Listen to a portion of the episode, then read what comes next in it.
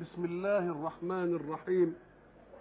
الحمد لله رب العالمين والصلاة والسلام على أشرف المرسلين وخاتم النبيين ورحمة الله للعالمين سيدنا محمد وعلى آله وصحبه أجمعين.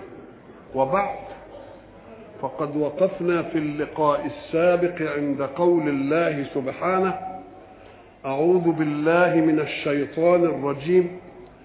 فلما جاء أمرنا نجينا صالحا والذين آمنوا معه برحمة منا ومن خزي يومئذ إن ربك هو القوي العزيز. وقلنا أن أمر الله إنما جاء بعد أن قال لهم تمتعوا في دياركم ثلاثة أيام لقائل أن يقول ولم الإمهال ثلاثة أيام؟ نقول إن العذاب إذا جاء انقطع الأمل الألم الحسي من المعذب. لأنه بالموت ينقطع الألم الحسي الذي نعرفه. فيريد الله أن يعيشهم في ذلك الأمل في الألم هذه المدة حتى يألموا حسيا وكل يوم يزيد عليهم تزداد آلامهم من قرب الوعيد الذي قال الله فيه وعد غير مكذوب. لأن الوعد وعد بشيء. الذي وعد بشيء من الممكن حين يجيء وقت الوعد أن لا يقدر فلا يأتي الوعد. ولكن الذي كان يعد هو القادر على إنفاذ الوعد ولا تكون قوة أمام أن يخلف هذا الوعد. يبقى وعد صادق غير مكذوب. الإنسان منا حين يعد بشيء يأمرنا الله أن نقول لا تقولن لشيء إني فاعل ذلك غدا إلا أن يشاء الله. لماذا؟ لأنك إن قلت أنا أفعل ذلك غدا وتعد إنسانا بلقائه لكذا ولكذا ولكذا صحيح قول بس قل إن شاء الله. لأن الله لا يع... لا يمنع ترتيب أمور لزمن يأتي. وإنما يجب أن يردف بمشيئة الله القوي القادر حتى إذا لم تنجز ما وعدت به تكون قد خرجت عن الكذب. لأن الله لم يشأ. ولماذا؟ لأن الإنسان إذا وعد بفعل غيره الفعل يقتضي فاعلا هو. ومفعولا هو الذي يلقاه وزمن هو غدوة وسبب دافع على اللقاء وقدرة تمكنه من اللقاء. أيملك الواحد منا شيئا من هذا؟ إنه لا يملك نفسه أن يعيش لغد. ولا يملك من يعده أن يوجد غدا حتى يلقاه. ولا يملك أن يظل السبب سببا للقاء فربما انتهى السبب. ولا يملك حين تجتمع الأسباب كلها أن توجد له القدرة والقوة على إنفاذ السبب إذا فإذا قال أفعل ذلك غدا مع فلان يكون قد جازف وتكلم في شيء لا يملك عنصرا واحدا من عناصره. فقل إن شاء الله أي الذي يملك كل هذه العناصر.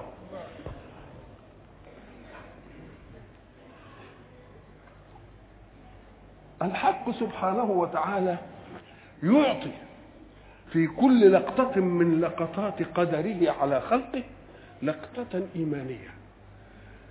قال تمتعوا في دياركم ثلاثة أيام ثم جاء الوعد ووعد غير مكذوب.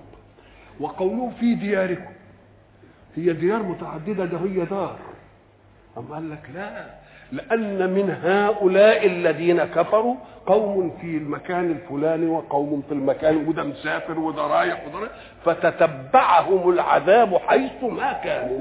مش بس نزل على المكان إنما نزل على المكين في المكان. إن وجد فبها وإن لم يوجد فإلى أن ولم ينجو من هذه المسألة إلا واحد. اسمه أبو رغال كان يحج بيت الله. فلم يتبعه عذابه في بيت الله لأن الله طلب منا نحن ونحن عباده أن نؤمن من دخله فهو أولى بأن يؤمن من دخله. وظل الحجر الذي يضرب به أو الصيحة إلى أن عاد فوقعت عليه. خرج من الحرم تبقى وقعت عليه. يبقى من دخله كان آمنا الله سبحانه وتعالى نفذها. والعذاب جاي فكل حاجة تتبعت في الديار اللي إلا هذا. ظل إلى أن خرج من الإيه؟ من الحرم الذي قال الله من دخله كان إيه؟ ولذلك كان قاتل الأب أو الأخ اللي ليه عليه دم وقتله اذا دخل يؤمن إلى أن يخرج. يضيق عليه. ما ناكلوش ما نسووش عشان يضطر إيه؟ يخرج. لتظل حرمة البيت حرمة للبيت. والحق سبحانه وتعالى في تحريم البيت وتحريم الأماكن كل حدث من الأحداث يقتضي زمانا ويقتضي مكانا ما فيش حدث إلا وله زمان وله مكان. والعرب كانوا دائم الغارات على بعض والحروب. فأراد الله أن يجعل من ظرف الحدث وهو الحرب المكان والزمان زمان يحرم فيه القتال ومكان يحرم فيه القتال. ليه؟ أم قال لك لأن قد تكون الحرب والسجال بين الناس توقظ فيهم الحمية والأنفة والعزة وكل واحد يحب في ذاته أن ينتهي الحرب ولكنه لا يحب أن يجبن أمام خصمه. فأراد الله أن يجعل لهم كما نقول دلوه يدروا فيه من الزمان ومن المكان. فقال الزمان الأشهر الحرم دي ما فيهاش قتال. تقوم انت تقول يا سلام لو ما كانتش الأشهر الحرم دي جت كنت قطعته. تبقى لا ربنا بعت لك إيه؟ شيء تدارى فيه تداري فيه كبريائك. انت نفسك انهي الحرب لكن ما انتش قادر وكذلك المكان. يقول يا سلام لو ما دخلش الحرم. طيب وبعدين قال لك فبمضي الزمان. وبالمكس في المكان ينعم الناس بسر السلام والأمن. فربما عشقوه فانتهوا من الإيه؟ الحرب. وأخذ الذين ظلموا الصيحة. هنا الحق سماها صيحة. وسماها في سورة أخرى أما ثمود فأهلكوا بالطاغية. وسماها مرة أخرى صاعقة. فإن تولوا فقل أنذرتكم صاعقة مثل صاعقة عاد إيه وثمود. وفي سورة الأعراف سماها الرجفة. كل ذلك صاعقة صيحة إيه؟ رجفة. كلها تؤدي معنى إيه؟ معنى الحدث الذي يدهمهم ولا يمكن الفكاك منه وأخذ الذين ظلموا الصيحة. هنا يلاحظ في التعبير إن كلمة أخذ ما فيهاش تاء التأنيث. كان ال ال ال القياس السطحي. وأخذت الذين ظلموا به الصيحة. لكن هنا العبارة اللي بيتكلم إلى رب. وأخذ الذين ظلموا الصيحة. الصيحة دي هم فاهمين إنها بس للتأنيث. لا ده دي لا تدل على المرة. هي صيحة واحدة. هي صيحة إيه؟ واحدة. فيبقى التاء دي للمرة. التاء للإيه؟ للمرة. وإنما اللي أخذهم صياح مش صيحة لأن الصيحة فيها ضعف الأنوثة. ولكن الصياح فيه إيه؟ في عزيمة الرجوله فأراد الله أن يجمع الأمرين مرة وقوة. فمرة الصيحة وقوة قال أخذ ما قالش إيه؟ ما قالش أخذت. وأخذ الذين ظلموا الصيحة فأصبحوا في ديارهم جاثمين. جاثمين يعني يلقون على ركبهم وعلى جباههم هامدين ما فيهمش إيه؟ ما فيهمش حراك كأن لم يغنوا فيها. كأن لم يغنوا فيها. مادة غالية كلها سواء كان غالية غنى أو غناء أو غناء. قد بعضها كله. هناك الآية حتى إذا أخذت الأرض زخرفها وزينت وظن أهلها أنهم قادرون عليها أتاها أمرنا ليلا أو نهارا كأن لم تغنى بالأمس. تغنى يعني كأن لم توجد. هذا الأصل فيه. وايه يعني معنى. قال لك لأن الغناء هو الوجود. بس وجود شيء يغني عن شيء.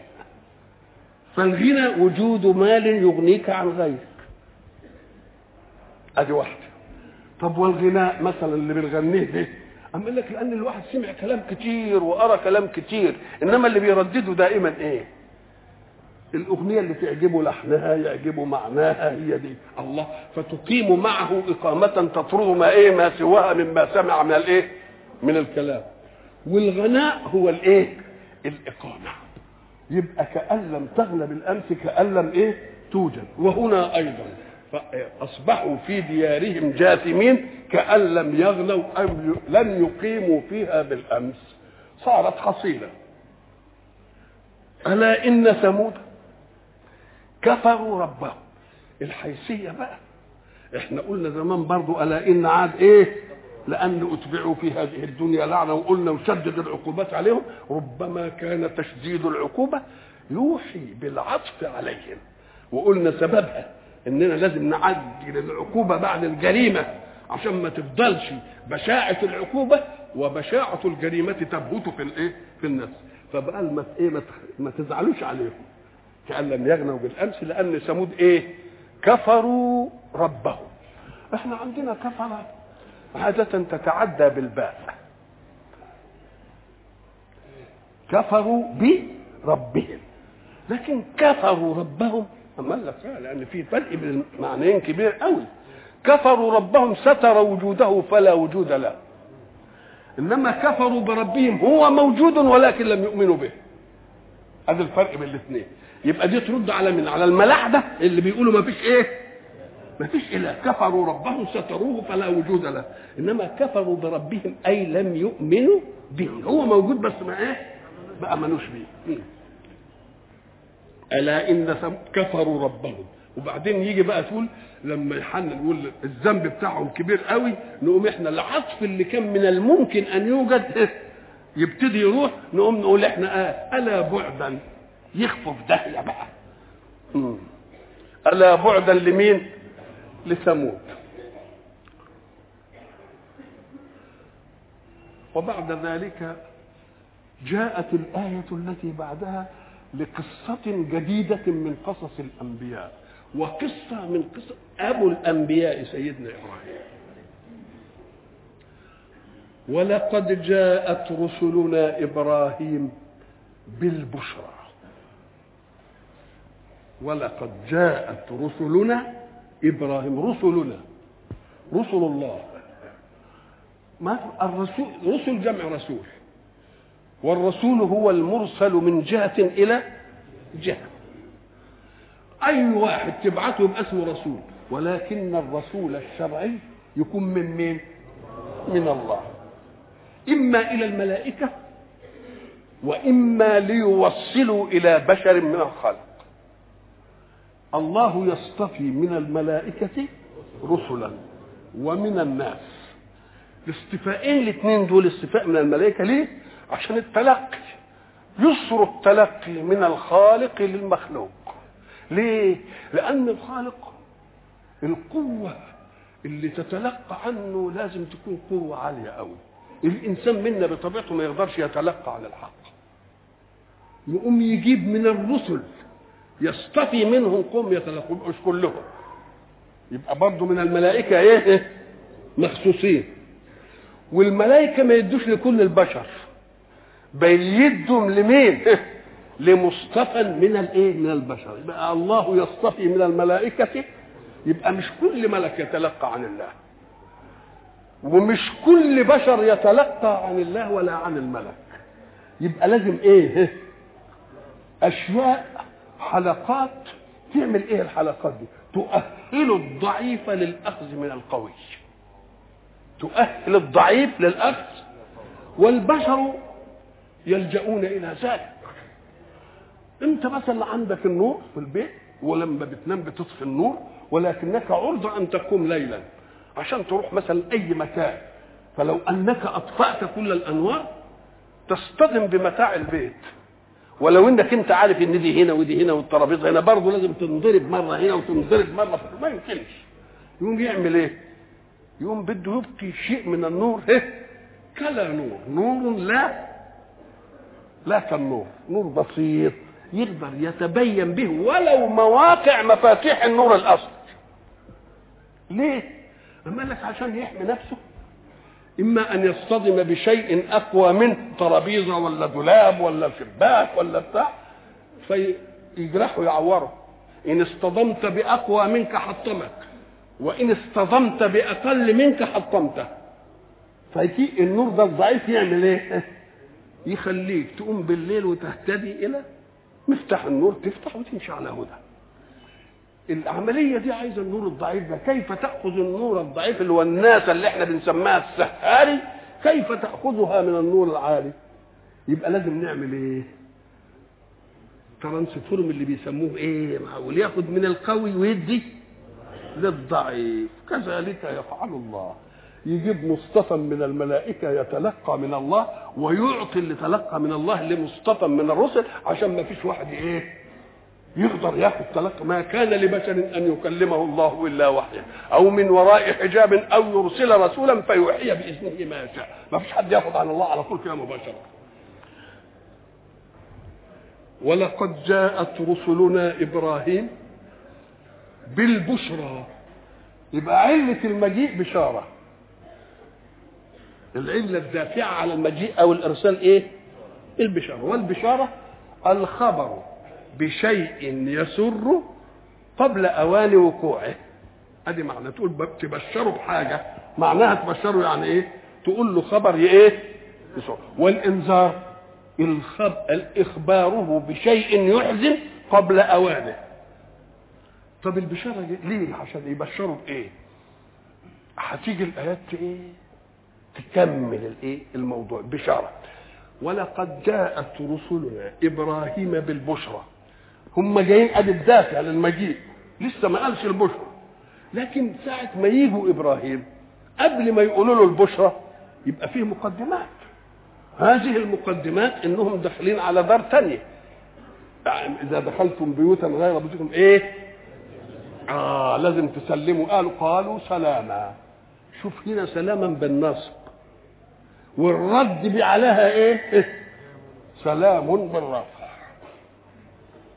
ليه قال لك سلاما دي دلت على أن في فعل هنا نسلم سلاما والفعل يدل على التجدد لكن سلام اسم منا سلام يدل على الثبوت والاصرار يبقى أقوى.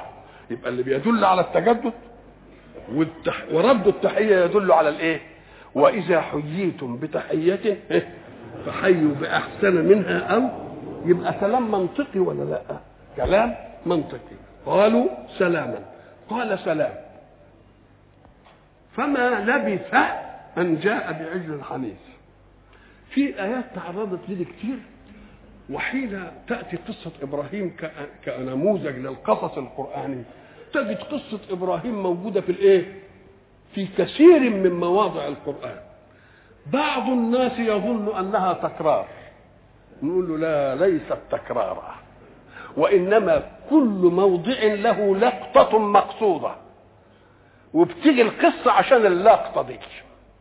فإذا جمعت كل اللقطات تجيب لك حتة حكاية إبراهيم. يجي مثلا سيدنا إبراهيم. أول حاجة له وكذلك نري إبراهيم ملكوت السماوات والأرض. أدي في حتة اهي وبعدين إيه؟ فلما جن عليه الليل ده اسم التربية اليقينية بقى. فلما جن عليه الليل رأى إيه؟ والقصة بقى رأى كوكب ورأى مش عارف إيه ورأى إيه ورأى ادي أول إيه وبعدين إيه اللي حصل منه؟ وبعدين راح لأقرب الناس له لعمه أدي لقطة ثانية يا ابت لم تعبد ولا يسمع إيه؟ إلى آخره. وبعدين أصر أبوه وبعدين قال له سأستغفر لك ربي. وبعدين لما رآه إيه؟ ان هو مصر إيه؟ تبرأ إيه؟ أدي لقطة. وبعدين جه للملك الجبار لقطة ثانية اللي هو ألم ترى إلى الذي حج إيه؟ إبراهيم في ربه أن اتاه الله المسقال إبراهيم ربي الذي قال أنا أحيي إيه؟ صفصفه ربي الذي يحيي ويميت. اللي هو رد عليه قال إيه؟ أنا أحيي أنا أجيب واحد كده وأمر بإنه ينقتل وبعدين أعفو عنه تبقى احييت نقول له حتى اللفظ ما عرفش يعبر عنه. إنما هندخل ليه في متاهة؟ قال له طيب نسيب لك دي إن الله يأتي بالشمس من المشرق فأتي بها من المغرب. بلاش الحكاية اللي هنتمحك فيها ونقول أنا ابقيته حي ونقول. طب ده أنت بتقول أنا أحيي وأميت.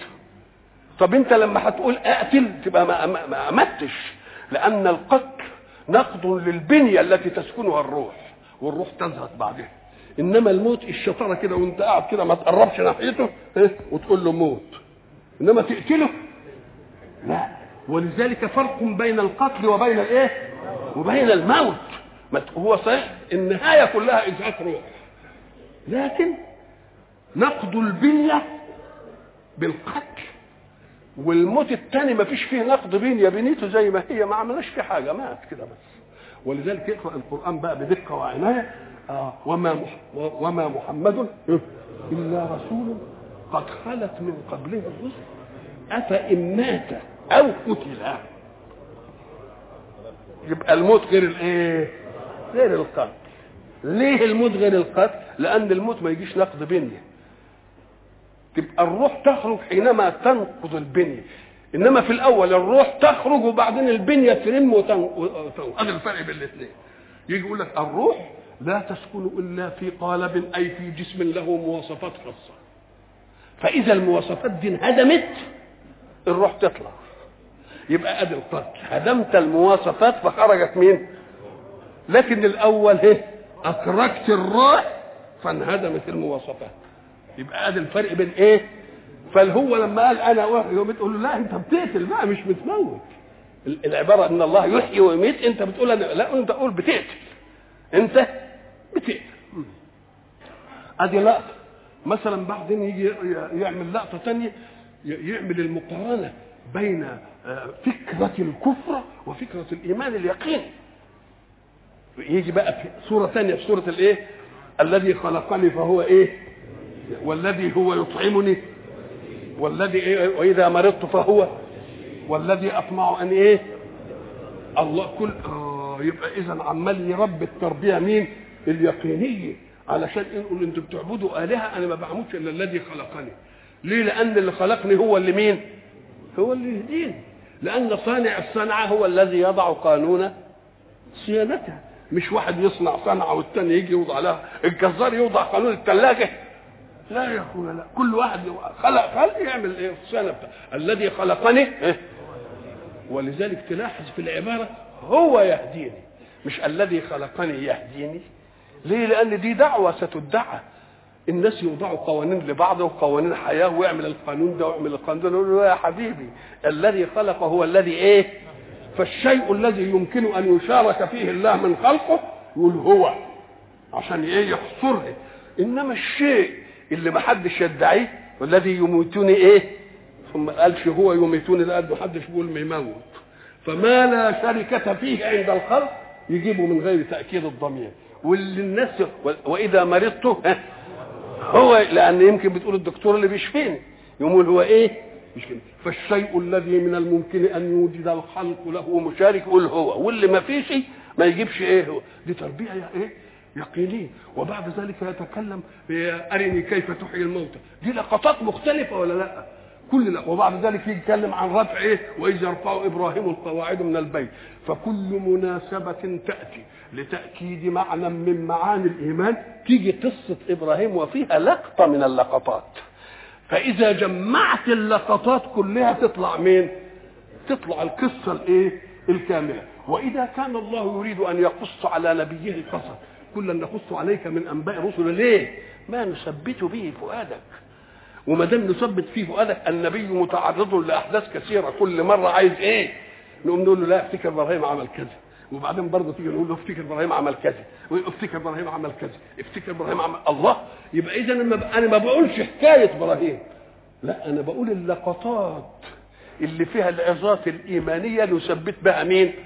فؤاد الإيه رسول ولذلك أهو هنا مثلا نقول إيه؟ قالوا سلاما قال سلام. فما لبس أن في آية ثانية قالوا سلاما. قال إن منكم وجلون ما قالش ما جابش الرد بتاعه إنما قال إيه؟ ومرة يقول فأوجس في نفسه إيه؟ خيفة الله إيه اللي قال؟ وأوجس. طب إيه؟ كونه أوجس في نفسه يعني أحس ده قال المواجيد وكل فعل من الأفعال له مقدمات. هذه المقدمات إدراك تدرك الشيء. أهي دي فأوجس في نفسه خيفة لما شافهم سيستقر في في نفسك شيء ثم تنزع فتقول أو تفعل. يبقى ثلاث مراحل. أن تدرك فتجد في نفسك حكم.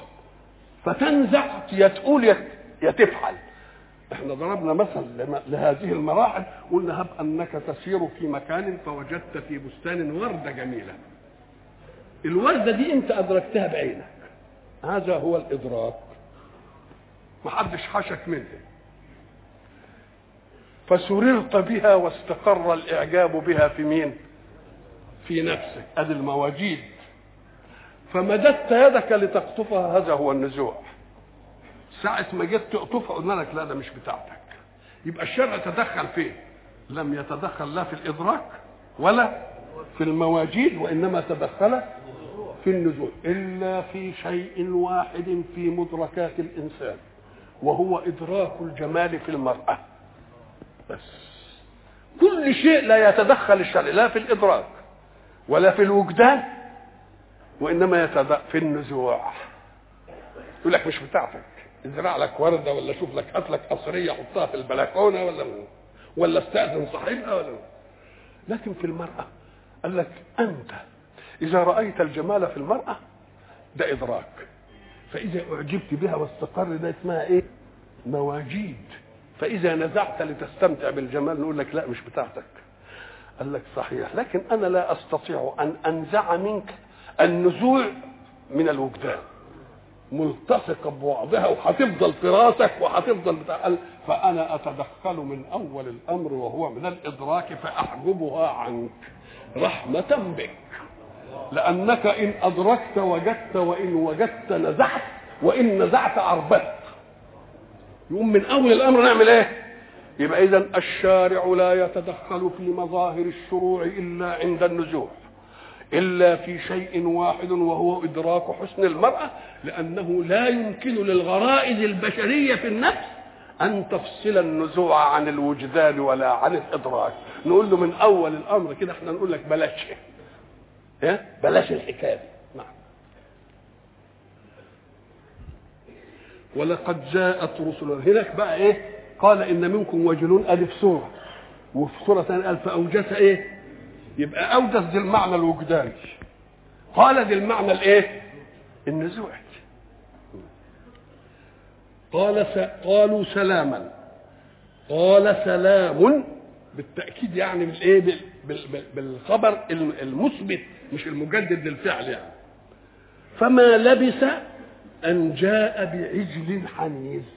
يقول لك ما لبث أي ما أقام فترة.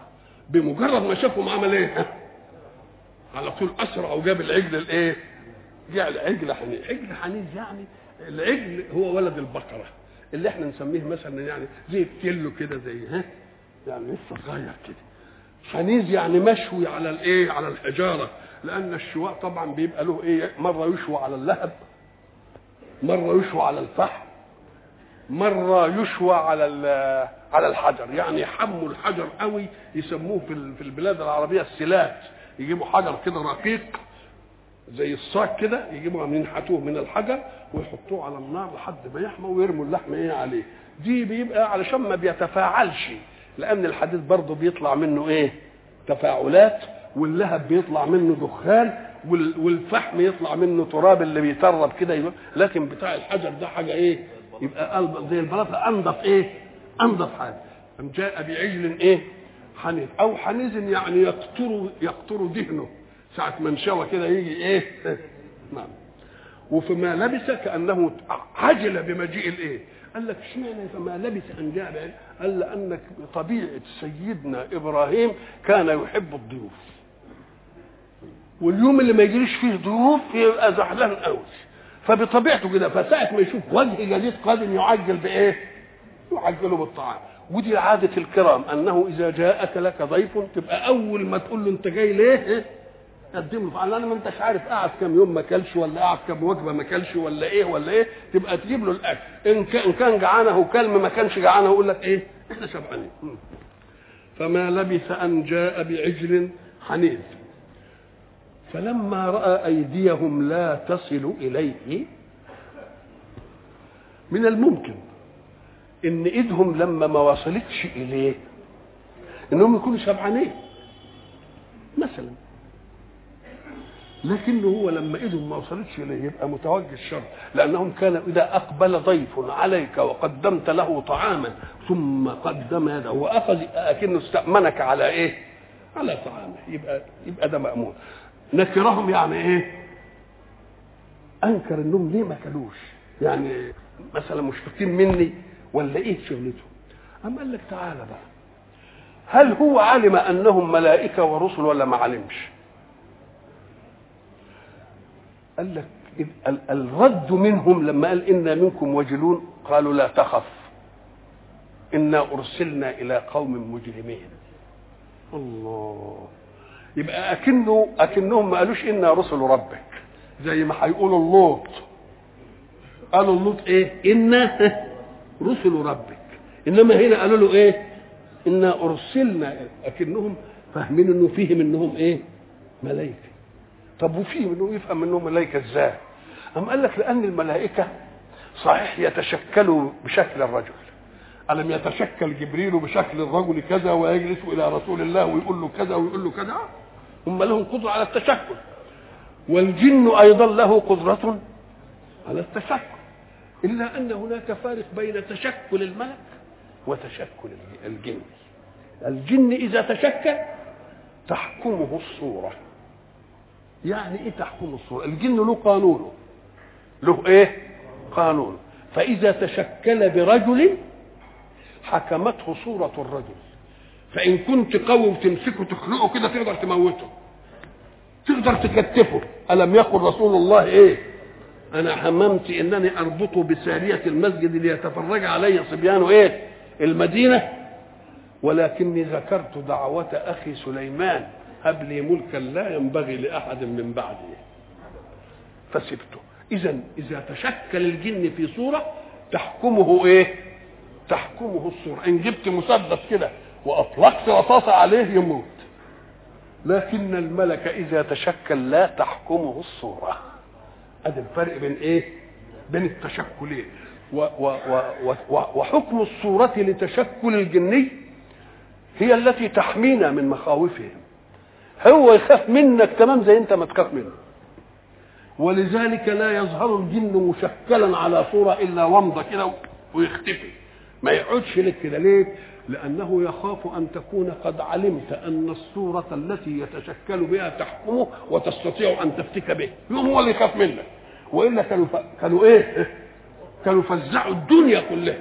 فيخاف يتشكل تقوم أنت تكون عارف تعمل العملية دي. يقوم يبان إيه؟ كومضه كده ويتنوا إيه؟ ويتنوا ماشي. فلما رأى أيديهم لا تصل إليه نكرهم. مادة النون والكاف والريه إنه لم يعرفهم وأنكرهم. كلمة نكرة وانكرة الاثنين مستعملين في الإيه؟ في اللغة. نكرة جت بالفعل هنا. وانكرة ما جاتش إنما جاءت بالاشتقاق بتاعها. قوم منكرون. معنى منكرون يعني إيه؟ اسم مفعول. لا من أنكرة. تبقى من إيه؟ من إيه؟ من انكره يبقى هنا مرة جاب الفعل ومرة هناك جابها بالايه من منكرون وهو الإيه؟ الاشتقاق. وأنكرتني وما كان الذي نكرت مني سوى الأحداث في الصلاة. يعني شافتني كده أنكرت الإيه؟ الصلاة. فجاب أنكره وإيه؟ ونكره. والاستعمال اللغوي يدل على أن المقابح اللي بنسميها منكرات يعني ينكرها الإنسان أمر فطري. كل واحد يشوفها لازم إيه؟ والأمور الخيرة أمر معروف. أمر معروف. فلما رأى أيديهم لا تصل إليه نكرهم وأوجس منهم خيفة. الأول أوجس وفي إيه ثانية قال إيه؟ قال إن منكم وجلون. فالأول دي جاب المعنى النفسي اللي عنده. والثاني جاب المعنى الايه؟ المعنى النزوعي. والاثنين وجدوا ولا ما وجدوش؟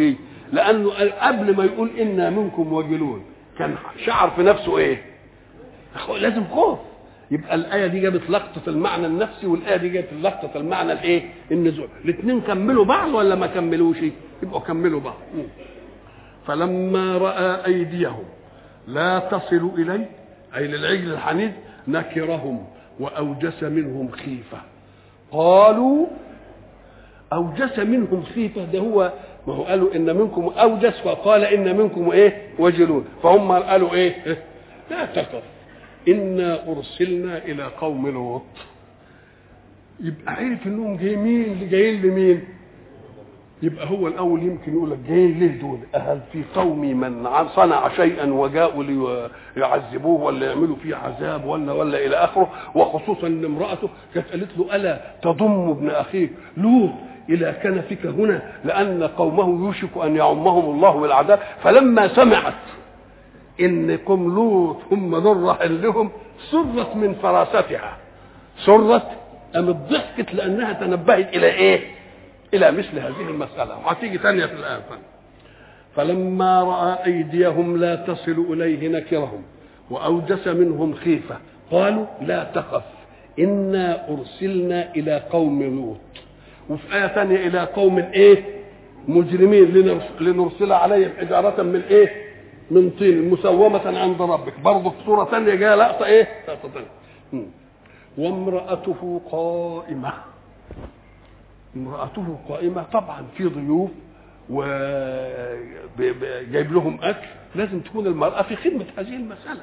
امرأته قائمة فضحكت. ضحكت من إيه؟ عندما قالوا إيه؟ لا تخف. تبقى اطمأنت على إن ما فيش عذاب للناحية بتاعتهم. قالوا أرسلنا إلى قوم لوط. تبقى فراستها مع مع إبراهيم. إيه تحققت فضحكت. فلما ضحكت قالوا له هي دي بس ده في بشارات كثيره قوي أكثر من كده. فضحكت فبشرناها بإسحاق.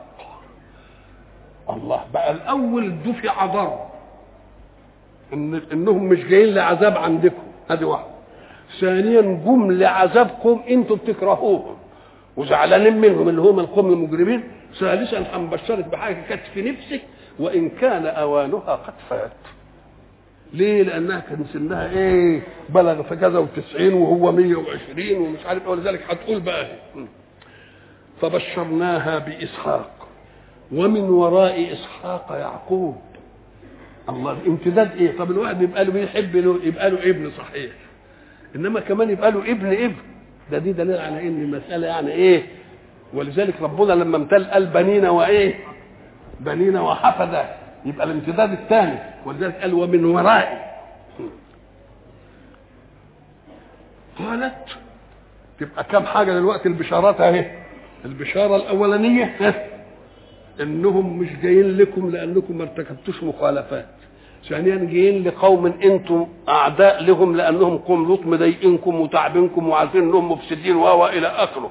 وثالثا إن هنبشرك بغلام. ومسألة غلام دي دي كانت كانت في بالها من زمان ما هي عاقل. آه قال اللي تستقبل استقبلت الأولانية بالضحك إنما استقبلت الثانية بالدهشة. يبقى في ضحك وفي إيه؟ في دهشة. الضحك في الحاجتين الأولانية والدهشة في إيه؟ آه يا ويلتى إزاي يعني؟ أنا ده أنا كذا عاقر وده بعلي شيخا. يعني جابت الحكاية اللي هتتمثل في مين؟ هتتمثل في زكريا ويحيى وامرأة زكريا ويحيى. يا ويلتى ساعة ما الواحد يقول لك يا ويلي يا ويلي يعني احضر فإن هذه الفاجعة فاجعة صعب علي. إيه؟ يا ويلي. يا ويلتى يعني يا ويلي من ما أنا. إزاي احمل إزاي أحمل؟ وأنا كذا وزوجي كذا.